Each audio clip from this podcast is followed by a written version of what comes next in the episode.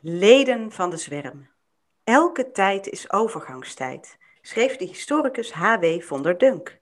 Daarmee gaf hij uitdrukking aan de gedachte dat er terugkijkend in de geschiedenis vaak sprake is van continuïteit en doorlopende lijnen. Paula, Godzijdank ook. Wat die bedoel doorlopende je? lijnen. wat bedoel je? Weet het niet. Nou ja, ik denk, ik denk dat de koning bedoelt, want dit is de start van de troonrede. Ik denk dat hij bedoelt van je moet niet focussen op de korte termijn en je niet blind staren op eh, eh, dingetjes van nu, want we, we're in here for the long haul. We zijn hier voor de lange termijn met z'n allen. Oké, ja, fijn dat je het even vertaalt. Sanne. Zoiets? Heel fijn.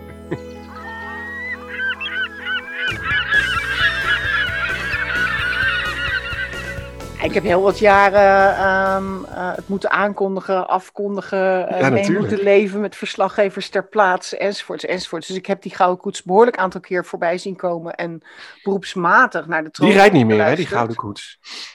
En eh, nee, nou ja, goed, maar, maar hè, tot, de- dus het hele, het hele festival heb ik wel van dichtbij meegemaakt. Maar nu ik niet meer in de actieve journalistiek zit, had ik echt zoiets. Nou, ik mag het best wel een keertje overslaan. Ja. Ehm, ik heb hem natuurlijk wel teruggeluisterd, omdat we daarover gaan praten. eh, vandaag met onze gast. En ehm, ik, ik kan dan niet luisteren zonder mijn beroep als presentatietrainer daar meteen bij te halen. Dus Paula, mij viel op dat jij bij jouw eerste zinnen van de troonrede eh, al meer gevoel en intonatie en melodie gebruikte dan de koning. Ehm, ja, nee, serieus. ja. Eh, dus dat is vooral wat mij dan opvalt. Kijk, je kunt een tekst hebben, maar je hebt vervolgens ook nog een manier van presenteren. En die manier van presenteren doet heel veel met hoe het bij mensen overkomt en of iets blijft hangen en eh, waar je de nadruk legt en de klemtoon en of je iets snel of langzaam doet. En de koning wordt wel een heel klein, of hij is in ieder geval een heel klein beetje beter dan de eerste keer dat hij de troonrede uitsprak. Maar ik, ik, ik, ik verbaas me over het aantal versprekingen, verhaspelingen, eh, vermompelingen. Eh, is dat een Nederlands woord? In ieder geval dat het zo slordig. En Sanne, leidt dat, bij jou, leidt dat bij jou dan ook af van de inhoud? Even los van, we gaan het straks Vreselijk. natuurlijk nog over de taal zelf hebben, maar over de inhoud zelf. Vreselijk. Het verbaast me ook dat als je nu dus een matige presentator hebt voor een ongelooflijke lange tekst, maak dan een tekst die die presentator in ieder geval kan uitspreken. Want je kunt ook nog een tekst maken die past bij de presentator. Dus het is aan alle kanten, als je het hebt over kan iemand de troonrede volgen, is het aan alle kanten een, een, een, ehm, een accident waiting to happen in goed Nederlands. Weet je wel? Alles aan de voorkant is verkeerd. Hoe bepalend is presentatietalent ook voor, denk jij, voor het begrijpen van teksten?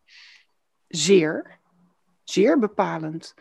Je hebt altijd, je hebt altijd eerst een tekst. Nou, die moet Mhm. kloppen, die moet inhoudelijk kloppen, die moet qua ritme en qua logica kloppen. Hè? Dus het is de opbouw van de tekst en, en de inhoud. Het zijn twee verschillende dingen, maar dat, eh, eh, dan heb je een goede tekst. En dan vervolgens krijg je de presentator, degene die die tekst uitspreekt, in dit geval de koning, maar nou ja, wie dan ook. ehm, die, die kan een goede tekst nog helemaal onder het tapijt vegen. Ja.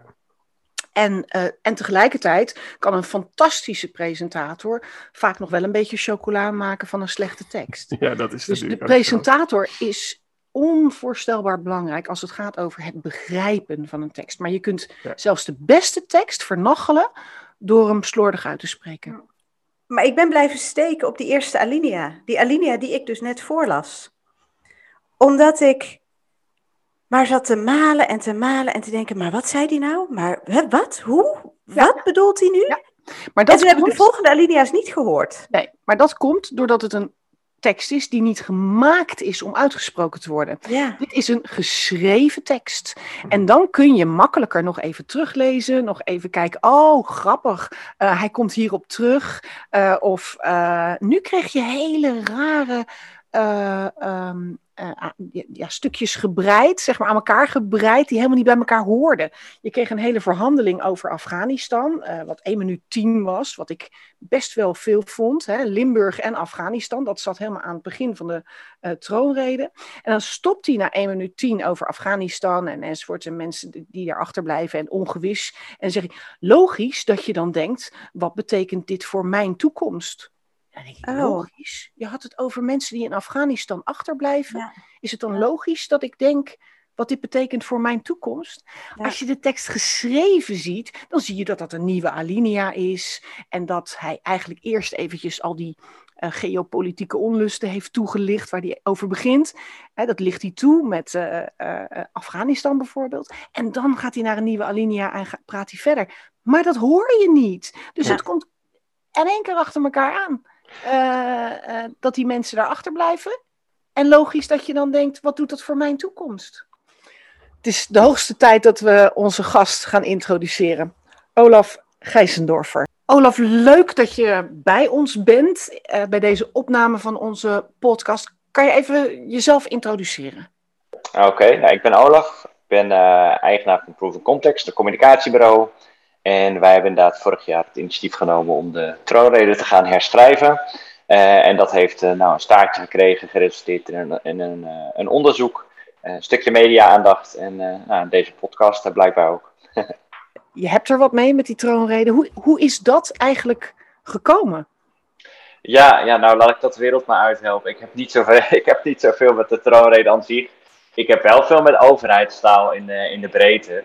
Uh, maar als we inderdaad inzoomen op de troonrede, is dat denk ik een goed voorbeeld uh, van een plek waarbij je merkte dat, um, dat taal um, uh, vanuit de overheid heel, een heel wollig karakter kan hebben. En dat uitzicht op een hele duidelijke manier in de troonrede. kijk, je kan ook zeggen, het zit in heel veel individuele brieven naar mensen vanuit een belastingdienst, vanuit een overheidsinstelling. Maar ja, dat is een, een brief van, van, van een overheidsinstelling aan een particulier. Dit is een, eigenlijk een, een, een tekst uh, ook anders dan een beleidstuk, wat aan iedereen wordt voorgedragen. En waar je eigenlijk ook heel openbaar kan tonen: kijk, het, het is te moeilijk. En iedereen kan het nu ook horen dat het, dat het bij vlagen te moeilijk is. En dat, dat maakt de troonrede zo interessant, dat het een, een, een, eigenlijk een, een document is vanuit de overheid. Wat, wat tegen de hele wereld of tegen heel Nederland wordt gezegd. Uh, en waar iedereen kan zien, kijk, de overheid gebruikt af en toe moeilijke taal. Ze hebben het zelf ook niet meer door. Uh, en dit gebeurt ook in individuele brieven naar mensen. En, en daar is natuurlijk het echte probleem in, uh, in maar, taal. Maar ik, dacht, ja. ik dacht dat er ooit was aangetoond dat de gemiddelde middelbare scholier de troonrede begrijpt. dat, dat klopt, dat is tenminste ook, ook gezegd tegen, tegen ons. En ehm, wij zijn, we zijn eigenlijk iets meer terug ehm, naar, het, naar het begin. Uh, aanvankelijk is het van een impuls geweest om vorig jaar, het editie 2020, uh, de troonrede te gaan herschrijven. Omdat we eigenlijk al mompelend uh, collega's onderling zeiden, ja, waarom is het toch zo moeilijk? Iemand, iemand opperde, zullen we hem anders gewoon gaan herschrijven? En toen keken we in de planning, dachten ja, nou, het kan erin. Nou, hop, gaan we dat doen. Um, en dat hebben we toen gestuurd naar de koning, die het, de, de Rijksvoorlichtingsdienst verwees vrij snel door naar het ministerie van Algemene Zaken. Want daar komt de tekst vandaan. Hè, gelijk even terugkomend op wat je zei over de Willem-Alexander moet maar een tekst voorlezen die voor hem is gemaakt. Nou, dat klopt dus ook. Overigens gezien de zinnen die erin zaten dit jaar, wat deels copy-paste was van vorig jaar, geeft ook aan dat het een, bijna soms een moedje lijkt. Oh, hij moet weer geschreven worden, maar dat terzijde. Nou, of, um, of, niet terzijde. Of, of niet terzijde. Ja, ja, nou, dat is, Daar zit dat natuurlijk ook al iets in. Ja. ja. twee hele moeilijke zinnen die wij in het onderzoek hebben voorgelegd. Uh, die, uh, die naar voren kwamen uit de uh, editie van 2020, die als heel erg moeilijk werden beschouwd. Um, de, de, de multilaterale wereldorde.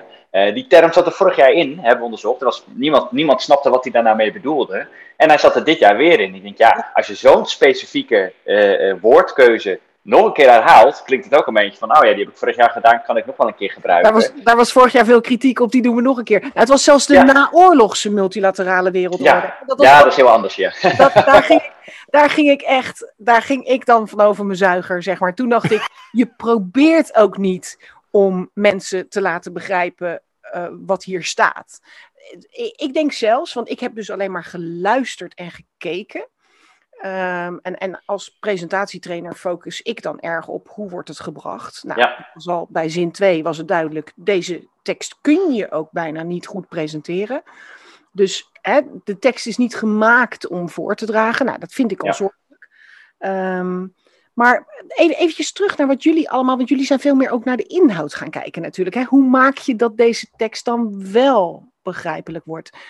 Waar, wat was jullie doel daarbij? Wat, waarom, behalve dan dat je als communicatiedeskundige denkt, hé leuk, laten we het eens proberen. Maar waarom vind je het belangrijk dat er meer aandacht komt voor die troonrede? Ehm, ja, dat, om dat toch weer een klein beetje eh, tegen te werpen is, we vinden het belangrijk dat er meer aandacht komt voor begrijpelijke taal vanuit de overheid. En de troonrede is daar een voorbeeld van. Eh, er is communicatie die veel belangrijker is. Eh, als je het hebt over belastingcommunicatie, over communicatie vanuit gemeentes. Dat is echt belangrijk. Maar goed, de troonrede wordt voorgelezen. Iedereen luistert daarnaar. Of tenminste, degene die de, de tv hebben aanstaan en het leuk vinden om naar te luisteren.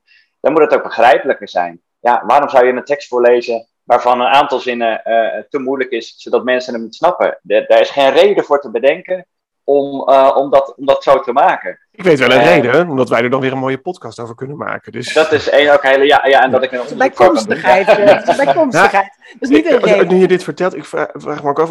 Ik snap waarom jullie dit doen. Hè, en, en, en ik snap ook hoe leuk dat, dat is. Ik, bedoel, ik denk dat we het allemaal snappen. Ik ben ook wel even benieuwd, voordat we echt op die inhoud ingaan, hoe doe je dan dat onderzoek? Wat, wat onderzoeken jullie? Ja, dat was is een leuke vraag, want wij dachten ook, eh, ehm, eh, we gaan een onderzoek doen onder de gemiddelde Nederlander. Nou, toen, bij dat begrip liepen we eigenlijk al vast. Wat is de gemiddelde Nederlander? Eh, want als je zegt, de troonrede moet begrijpelijk zijn voor iedereen. Ja, wat is dan iedereen?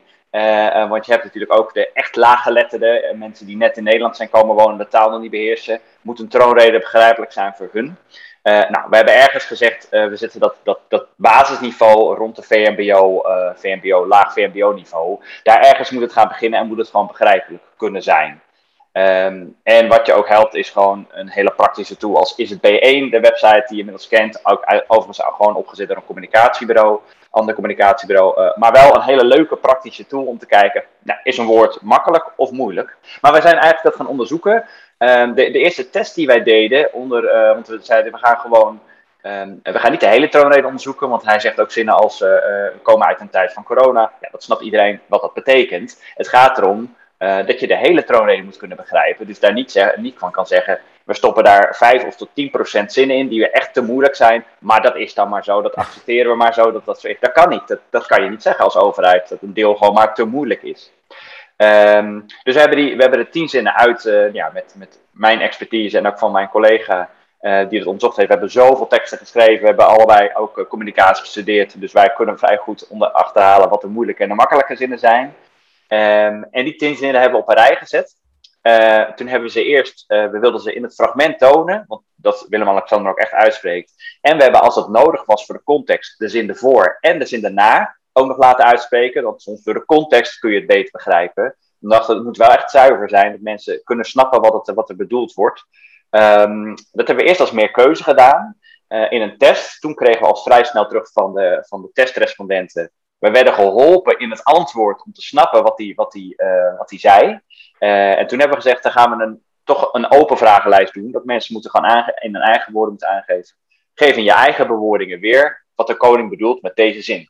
Ah, Eh, en toen, toen werd het een allegaatje van antwoorden dat we terugkregen. En dat was ja, soms eigenlijk, het was, was vermakelijk in wat we af en toe terugkregen, maar eigenlijk ook heel treurig in, in, in het besef dat sommige mensen, ja, dat er, dat er zinnen waren die op 30, 35 verschillende manieren werden uitgelegd. Ik denk, ja, maar mensen maken, die maken dus van die troonreden een soort eigen verhaal in hun hoofd. En dan heb je dus allemaal mensen met verschillende verhalen. Eh, eh, en dat, is, dat kan niet, want het moet gewoon één, één duidelijk verhaal zijn. Waar ik eigenlijk ook wel benieuwd naar ben, want je zegt die mensen maken verschillende verhalen. Wisten jullie zeker dat je die zinnen zelf goed had begrepen? Ehm, bij, nou, voor, voor, laat ik zeggen, bij de allermoeilijkste zinnen eh, ehm, eh, hebben we wel eens gezegd, ja, ja, waarschijnlijk bedoelt hij dit, want het is zo vreselijk ingewikkeld. Nou, bijvoorbeeld de zin van vorig jaar dan natuurlijk, hè, goede mobiliteit schraagt de economie. Daar vielen we niet eens over het woord schraagt, waar iedereen over viel, maar over goede mobiliteit. Ja. Eh, want wij waren ervan overtuigd dat het heeft waarschijnlijk te maken met eh, eh, personen en goederenvervoer van plek A naar plek B krijgen. Maar we kregen ook wat feedback van mensen die zeiden- ja, het zou ook te maken kunnen hebben met de bereikbaarheid van 4 en 5G-netwerken. Toen dacht ik, ja, ja, daar zou die ook iets mee kunnen bedoelen. Maar het is zo'n bla-bla-term dat je het niet precies weet. Maar Ja. gezien de context, en toen hebben we de context erbij gepakt, dus in de voor. Toen had hij het inderdaad ook over investeringen in wegennetwerken. Hebben we gedacht, nee, dit heeft wel echt, lijkt echt te maken te hebben met het vervoer van A naar B. Maar ja, daar hebben we. Het, het grappige is dat dan ik en mijn collega, eh, toch allebei vrij hoog opgeleid in taal, daar enorme discussies aan het overvoeren zijn. Wat hij aan het bedoelen is, ja, dat kan helemaal niet. Dat, Ja. dat, dat zou niet moeten kunnen. Mag, mag ik nou nog heel eventjes, want als, als ik jou dit hoor zeggen, ik- als ik naar zoiets luister als de troonrede en ik begrijp er geen hout van, want dat was al bij zin 2, dan twijfel ik altijd even aan mezelf. Dan denk ik, nou, dat ligt vast aan mij, weet je. Ik heb, ik heb het misschien allemaal niet goed gevolgd het afgelopen jaar met het nieuws of nou, eh, wat dan ook. Dus bij de derde, vierde, vijfde zin denk ik dat ook nog. Bij, de zesde zin ben ik eigenlijk al afgehaakt. En wat je dan doet als luisteraar, je- soms pak, hè, als je het echt wilt begrijpen, dan pak je een stukje dat je begrijpt en dat probeer je dan te haken aan het volgende stukje dat je begrijpt. En zo kom je allemaal tot je eigen verschillende verhaal van wat hij waarschijnlijk bedoelt met dat hele verhaal. Maar wat ik nou zo interessant vind, is dus dat wij als taalgekken van deze podcast en jij als, als taal, nou ja, hoe moet je dat zeggen, professor bijna, snapt het dus ook niet. Nee. Dus Nee, hoe hard je ook geleerd hebt op de taal, je, het is niet te begrijpen. En dan vraag ik me af, waarom? Ja, we- ik, Waarom? nou, ik denk dat één, wat mij betreft, eh, eh, eh, ik ben echt wel zelf woord, hoor. leuk om jullie mij nou zo te horen, maar ehm, ehm, een van de deze vraag heb ik ook vaker teruggekregen en ik ben er ook goed over na gaan denken.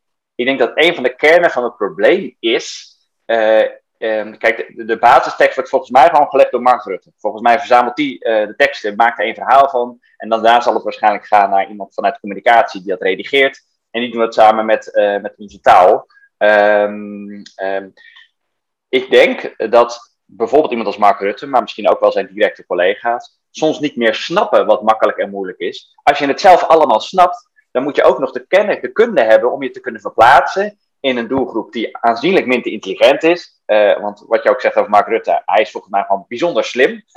Ehm, en eh, eh, dus moet je je nog wel kunnen verplaatsen in iemand die dat minder is. Kun jij, kun jij, nog, van je, kun jij nog beoordelen of een woord te moeilijk is? Ik denk dat daar een probleem in zit, dat die gewoon zulke moeilijke woorden gebruikt, waarvan die zelf niet. Ja, Maar er is toch een mevrouw op een communicatieafdeling daar, die dan kan zeggen, "M- Mark, zullen we dit even, zullen we niet, zullen we niet zeggen eh, eh, maak, eh, dat, dat ons land zich macro-economisch met de beste kan meten? Nou ja, weet je, waar, waar ik ook wel benieuwd naar ben, en ook voor, onze, voor de mensen die deze podcast luisteren, dus doe ook eventjes mee als je zit te luisteren. Eh, kan jij ons nou eens één zo'n zin geven die jullie in het onderzoek hebben gedaan? En dan gaan eh, Paula, Sanne en ik even onze betekenis daaraan geven. En dan kan jij misschien checken of we het goed begrepen hebben, ja of nee. ja, ja. Ehm, ik, heb, eh, ik heb een zin eh, eruit gehaald. Eh, bijvoorbeeld, een korte, een korte, een korte zin. De rechtsstaat is het belangrijkste publieke bezit van de samenleving.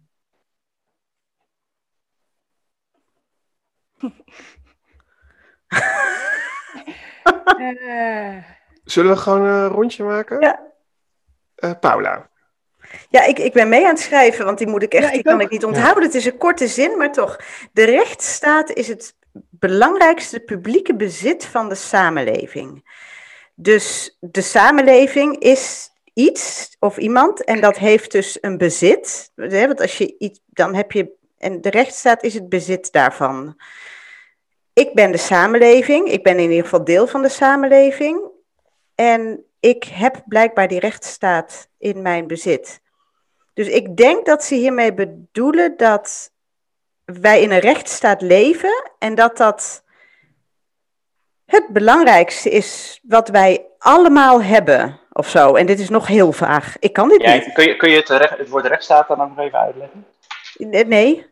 Eh, een, een staat waar je rechten hebt of zo, denk ik. Een staat, een land, een staat, een land waar je dus recht, eh, eh, waar je rechten hebt. Dus dat er Ja, wat is rechtsstaat eigenlijk? Hoe kan ik dat uitleggen? Oh, volgende. Ja. Ik, probeer hem, ik probeer hem te hertalen en dan zou ik zeggen: ons rechtssysteem is het allerbelangrijkste wat we hebben. Ja. Maar wat is een rechtssysteem? Rechtssysteem, Ja, ik zeg- rechtsstaat, het is als allemaal. Ik als ik het er hoor- uit. Ik weet niet, ik weet niet of, ze, of ze dit bedoelen, maar wat ik denk is dat, dan zou, ik- probeer ik het even zo makkelijk, maar, dat het super belangrijk is dat iedereen zich altijd veilig voelt. Is dat wat een rechtsstaat is? Nou ja, dat is wat Veilig ik voelt? denk, dat, dat, dat is wat ik denk dat ze misschien hiermee bedoelen. Dus, maar goed, Wauw. De rechtsstaat. ik ben trouwens ook heel erg benieuwd als je meeluistert wat jij dan denkt. Dus laat dat misschien even in de commentaren bij ons op LinkedIn of via ons Mag ik e-mailadres. helemaal voorlezen? De rechtsstaat is het belangrijkste publieke bezit van de samenleving. Ja. Nou, We gaan, weer, we gaan weer terug naar jou. Ik ben wel benieuwd, eh, wat, wat dacht jij toen je het voor het eerst hoorde? Wat dit betekende? Eh, eh, Google, dacht ik. ja. Ja. Over rechtsstaat gesproken. Ja, rechtsstaat. Die hebben dat, eh, kijk, publiek bezit, dat, dat is, het is van ons allemaal. Eh, eh, nou, de, de samenleving moeten we dan maar inderdaad, hè, daar volg ik Paul in te bedenken. Ja, ik ben onderdeel van de samenleving, wat dat is. Maar ja, het zijn natuurlijk rechtsstaat, publiek bezit en samenleving. Allemaal alle drie moeilijk. Alle drie abstract, waarin de rechtsstaat wel de meest abstracte is. Eh, ehm, ik, ik, ik kan het antwoord dat wij, hè, dus eigenlijk de herformulering, hoe die het, hoe die had moeten zeggen, eh, heb ik hier. Wil je, wil- Ja? zal ik hem noemen? Of? Ja, heel graag. Heel graag. Ehm, wat hij had kunnen zeggen is: iedereen in Nederland moet zich houden aan wetten. Rechters nemen een beslissing wanneer we het niet eens worden over deze wetten. Dat is het allerbelangrijkste dat wij als Nederlanders hebben. Oh ja. ja. Oh ja. Nou, dat hadden wij er, dat hadden wij er dus. Ja, Uit dit testje bleek wel dat wij dat alle drie er niet uit hadden. Nee. Nou ja, dat rechtssysteem, daar zat ik. Maar mijn neiging is altijd om dingen korter te maken.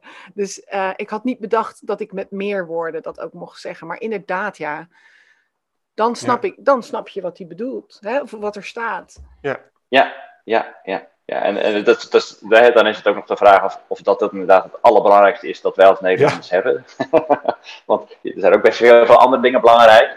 Eh, eh, En dan nog in is- hebben, hè? ja, ja, ja, ja. Ja. ja, dat we het ook hebben, ja. Die rechter is van mij. Ja. Ja. Dus, Wat grappig. Wat ik leuk vind is dat je eigenlijk dus eigenlijk al met zoiets simpels, hè, met zo'n testje, haal je dit er dus al uit. Ik ben wel benieuwd welke pareltjes jij eruit haalde. Wij, wij haalden dus net eruit. De intrinsieke kracht van de Nederlandse economie biedt ruimte om verder te bouwen aan het Nederland van morgen. De realiteit daarbij is dat veel vraagstukken de grenzen van één kabinetsperiode overstijgen. Of de grenzen van ons land. Of beide.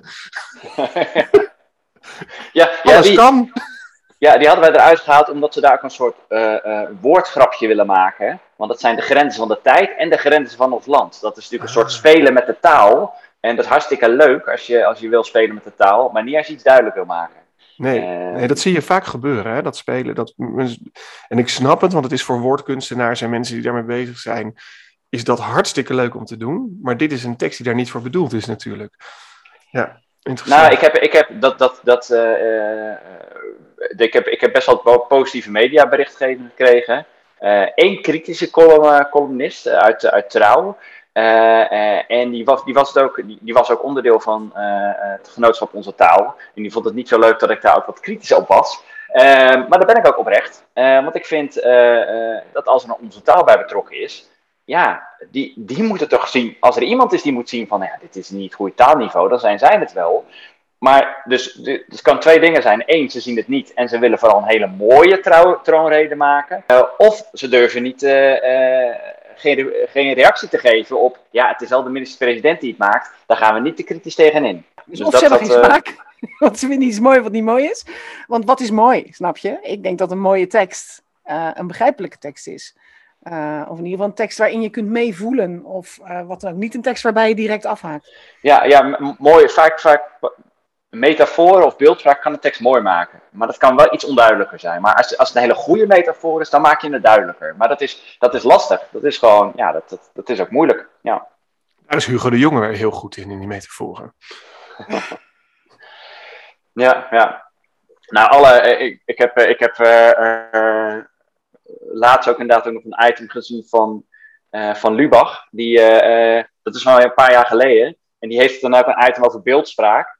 En dat ging ook over, dat was ook op basis van de beschouwingen van, van, de, van de miljoenennota. Twee, drie jaar geleden of zo. En die haalde dan alle metaforen maakte die concreet. Dus ze zei, ja, dit zijn als, als rode aardbeien in. En dus die pakte rode aardbeien erbij. En die, na een tijd stond de hele studio vol met allemaal dingen. Omdat het allemaal een rare beeldspraak was. En ja, ja je, je, had ook echt, echt niet door wat ze de hele tijd nou bedoelde. Dat was echt, echt nou ja... Uh, ik weet niet of je een, een chatfunctie hebt onder je podcast, maar dan eh, misschien als linkje erbij zetten. Het is bijna te, te leuk om niet te, niet te delen. Zeg maar. Ja, dat gaan we zeker doen. Daar gaan we zeker voor zorgen. Misschien uh, tot slot. Jullie hebben natuurlijk een paar parels uh, gevonden. Kan je nog even twee pareltjes met ons delen uit de troonrede van dit jaar? Van dit jaar? Ja, ik, ik zal eens even kijken. Um, Oh ja, er zit nog een keer het woord rechtsstaat, maar ik, ik noem hem toch gewoon. In de Europese Unie ligt de prioriteit bij de bewaking van de Europese rechtsstaat en van de Unie als waardengemeenschap. Ja. We zijn er stil van, hè, Sanne? Ja, ik, ja. ik denk, hoe krijg je je pen uit, joh? Ja. ja waardengemeenschap. Het is, het is ook een kunst. Zou het überhaupt in vandaag staan, het woord waardengemeenschap? Echt waar? Oh, sorry, ja? Het woord waardengemeenschap, staat dat in Vandalen? Ik, ik... Mag, je, mag je wel woorden gebruiken die misschien niet eens in het woordenboek staan? ik weet ook een leuke uh, check. Het, het, is een woordcombinatie hè, van waarde en gemeenschap. Waardegemeenschap, ja, ik weet het niet. Het is, uh... En uh, ik heb ook eentje, dat is misschien wel leuk. Uh, die is helemaal niet zo heel moeilijk. Maar omdat die... Nou ja, ik, ik lees hem al voor en dan, dan, dan voel je waarschijnlijk aan waar het ingewikkelde zit. Hij, hij, zij zelf, er, zelf zei hij ergens vooruitlopend op de noodzakelijke keuzes voor de lange termijn. Maar die combinatie met vooruitlopend, dan moet je denken, oh, dus, dus, dus we gaan alvast vooruit op keuzes voor lange termijn. Dus, dus voor, er zit soort, ja, hersens kunnen het gewoon een soort van niet aan. Nee, dat is heel ver weg in ieder geval. ja, ja, precies, precies. Als jij nou uh, zelf aan die knoppen zou zitten, hoe zou, je, hoe zou jij die troonrijden schrijven? Um, hoe zou ik hem schrijven? Ja, uiteindelijk is het denk ik niet zo moeilijk. Als je gewoon alle input krijgt. Het, het, is, het is niet anders dan wat, wij, ja, wat ik in mijn bedrijf doe. Je mhm. krijgt moeilijke, moeilijke teksten krijg je op je bord gegooid. En, en de klant vraagt, maak er wat makkelijks van. Uh, of tenminste, wij zeggen, uh, we maken er wat makkelijks van. Zo maakt het meestal. Uh, wat de klant snapt. En nou ja, het doelgroep, doelgroepgericht denken, wat ik net ook al hoorde. Ja, dat is wat je moet doen. Je moet horen, je, moet, je moet vertellen wat de klant snapt. En, en nou, de klant is in dit geval de Nederlander, de gemiddelde Nederlander, is die weer. Uh, en daar moet je voor schrijven. En, en daar kun je een heel leuk en mooi verhaal van maken. Uh, er bestaan genoeg blogs en ook zelfs podcasts, denk ik, over storytelling. Uh, en hoe je met normale taal hele mooie verhalen kan maken. Ja, dat is wat je moet toepassen. En dat heeft niks met moeilijke taal te maken. Ja, gaan wij het nog meemaken, jongens, denken jullie? een troonrede die we gewoon snappen. Hem gewoon, dat je hem gewoon aanzet op die derde dinsdag in september en dat je dan denkt: Oh, ik ben geïnspireerd. Of oh, dit is waar we heen gaan. Of oh, dit is de opdracht van de regering. Of dit, deze opdracht geeft de regering aan zichzelf. Want dat is uiteindelijk wat die troonrede volgens mij is. Uh, of zou moeten zijn. En dat je dan gewoon denkt: Oh, die kant gaan we op. Ja, ja. Interessant. Ja. Gaan wij dat nog meemaken, denk je? Of blijft ik weet het niet, want misschien hoort het er ook gewoon bij in de traditie dat op de derde dinsdag in september we allemaal een hele onbegrijpelijke tekst horen krijgen. En dat we het allemaal gewoon lekker accepteren. Ja, ja. nou, accepteren niet, hè? Want daar zijn wij voor. Maar, we accepteren het toch al jaren. Dat, dat de derde in, dinsdag in september het moment van het jaar is waarop het staatshoofd de bevolking in totale verwarring achterlaat. Nou, zullen wij dan, met, met dank aan Olaf, maar eh, ik hoop dat het niet zo is, maar zullen wij dan vanaf nu de derde dinsdag in september uitroepen tot Nationale Dag van de Onduidelijkheid? Ja, en, en misschien dan nog wel leuk, want ik vind als je het dan toch, uh, zeg maar, als je het begin ook nog had van de troonrede, dan komt hij natuurlijk met trompetgeschal komt hij binnen. Ik denk, ja, maak het dan ook traditioneel, allemaal een oude klederdracht ridders en harnas erbij. En dan gewoon een mooie, uh, ja, mooi, mooi reden aan het volk vertellen wat niemand snapt, wat dan wel heel mooi klinkt. Maar dan klopt het. dan ook doen. Ja, ja dan, klopt het. klopt het Klopt weer het. helemaal. Ja, We zijn rond, dat we het zijn probleem rond. is. Dat is Ja. theater zoals het bedoeld is. ja het van theater. Ja. dat Dat is waar voor ons geld. Ja. Olaf, ontzettend bedankt. Ik vond het heel leuk om hierover. We kunnen echt volgens mij nog heel vaak. Ik denk dat we je volgend jaar gewoon weer spreken. Daar ben ik zomaar Ja. bang voor. Ja, en blijf ja, hier weet. vooral ook eh, lekker mee doorgaan. Want eh, je schudt de boel goed wakker, hebben we gezien. Eh, ook, eh, ook bij ons. Dus ja, heel fijn dat je er was en dat we er hier met jou over konden praten. Dankjewel. Ja, nou ja, hartstikke leuk om te doen. Eh, ik, ben, ik, ben, ik ben langzaam een beetje troonreden moe geworden, maar ik, ik denk dat het wel goed is om. eh, het zou goed kunnen zijn dat we een ander item gaan oppakken. Eh, eh, en ons daar weer druk om gaan maken. Dat, eh, dat druk maken, dat vind ik wel leuk bij Vlagen. Eh, eh, en dan misschien wel iets wat, eh, wat iets toegankelijker is voor de gemiddelde Nederlander. Dus ook misschien iets belastingdienst, misschien toeslagteksten.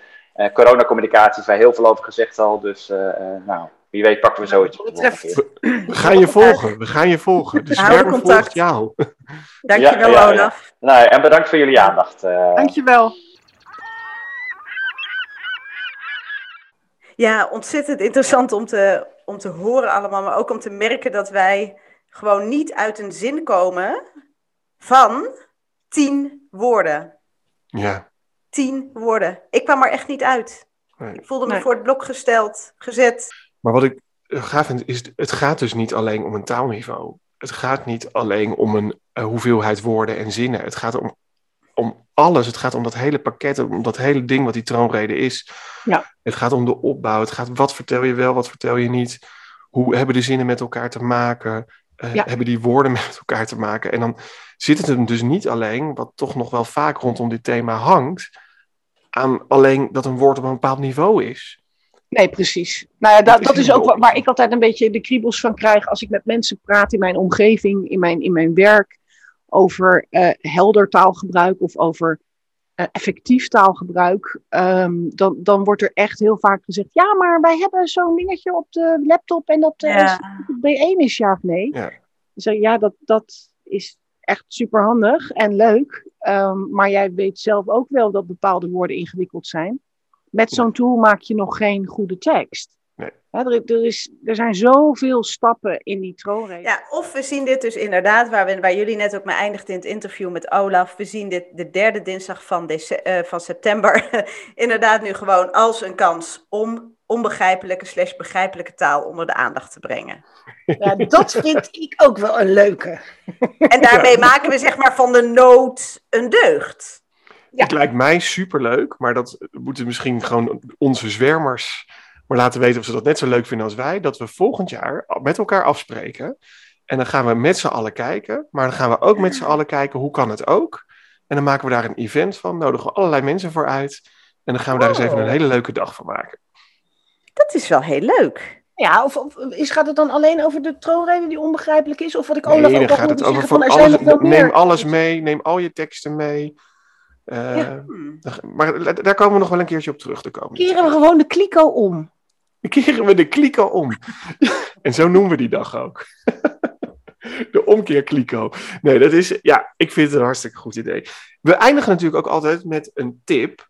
Ik heb wel een hele belangrijke tip hier uitgehaald. Namelijk gewoon wat we net in de praktijk deden. Vraag eens eventjes aan drie mensen of ze aan jou kunnen teruggeven wat ze uit jouw tekst hebben gehaald. Dus Ja. vraag niet aan mensen: wil jij even naar mijn tekst kijken? En dan krijg je, dat kennen we allemaal, een Word-document terug met 100.000 wijzigingen bijhouden.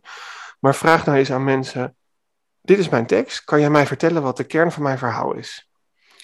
Ja. En luister dan eens naar wat er terugkomt. En vraag dat niet aan één iemand, vraag dat aan, nou ja, zoals bij ons, aan drie mensen. Dan weet je eigenlijk al of je tekst goed is. Want als daar drie verschillende verhalen uitkomen, en daar heb je, geloof me, echt duizend keer meer aan dan die Word-versie met wijzigingen bijhouden. Eens. Maar mag ik, mag, ik, mag ik daarvoor, mag ik nog één stap daarvoor een tip geven? Dat mag. Stel, je hebt een tekst die je wilt gaan uitspreken. Stel je dan voor dat jij op dat stoeltje zit terwijl je luistert naar die tekst. Dus denk aan je doelgroep. Wie, voor wie schrijf ik die, deze tekst? Wie moet die tekst begrijpen? Want dan weet je ook aan wie je moet laten lezen om te testen of het is gelukt. Dus eerst nadenken, voor wie doe ik dit? Ja. Dat is zo onvoorstelbaar belangrijk als je een tekst gaat schrijven. Wie is mijn publiek? Ja. Dan gaan schrijven en dan kijken of je het goed gedaan hebt. Volgens mij een prachtige tip, of twee tips dus eigenlijk om mee af te sluiten. Ik verheug me al ontzettend op onze volgende aflevering. Het blijft altijd spannend wanneer die komt, dus hou gewoon lekker eh, eh, je apps in de gaten of je mailbox. En ben je nog niet op de nieuwsbrief geabonneerd, doe dat dan even via de website. En ik, ik, ma- mag ik nog eh, een vraag stellen? Stel nou dat je nu luistert. Hè? We hebben het nu heel erg gefocust op de troonrede. Maar we hebben het eerder ge- gehad over verschillende onderwerpen. Maar misschien heb jij ook wel echt een onderwerp waarvan je denkt... Oeh, kunnen jullie je daar een keer over buigen? Zou je een keer willen praten over, nou ja, noem maar op. Waar kom jij nou onbegrijpelijke taal tegen? En, en nou, s- zou je dat een keer aan ons willen voorleggen? Mail ons dan vooral, want ehm, niets is, is leuker dan input van de luisteraars, van de zwermers. Van jou. Perfect. Ja, Jongens, tot de volgende keer. tot snel. Bedankt voor het luisteren. Dag.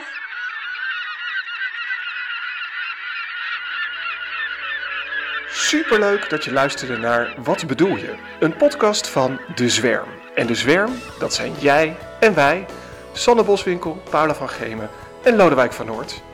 Heb je tips of vragen of wil je reageren? Doe dat dan vooral. En dat kan via onze Zwerm LinkedIn pagina of via het e-mailadres dezwermpodcast gmail.com. Luisteren en abonneren, dat kan ook via onze website tekstmodel.nl slash podcast de zwerm. Maar het kan natuurlijk ook via Spotify en Apple. En vergeet ons niet te liken. Dankjewel en tot de volgende keer.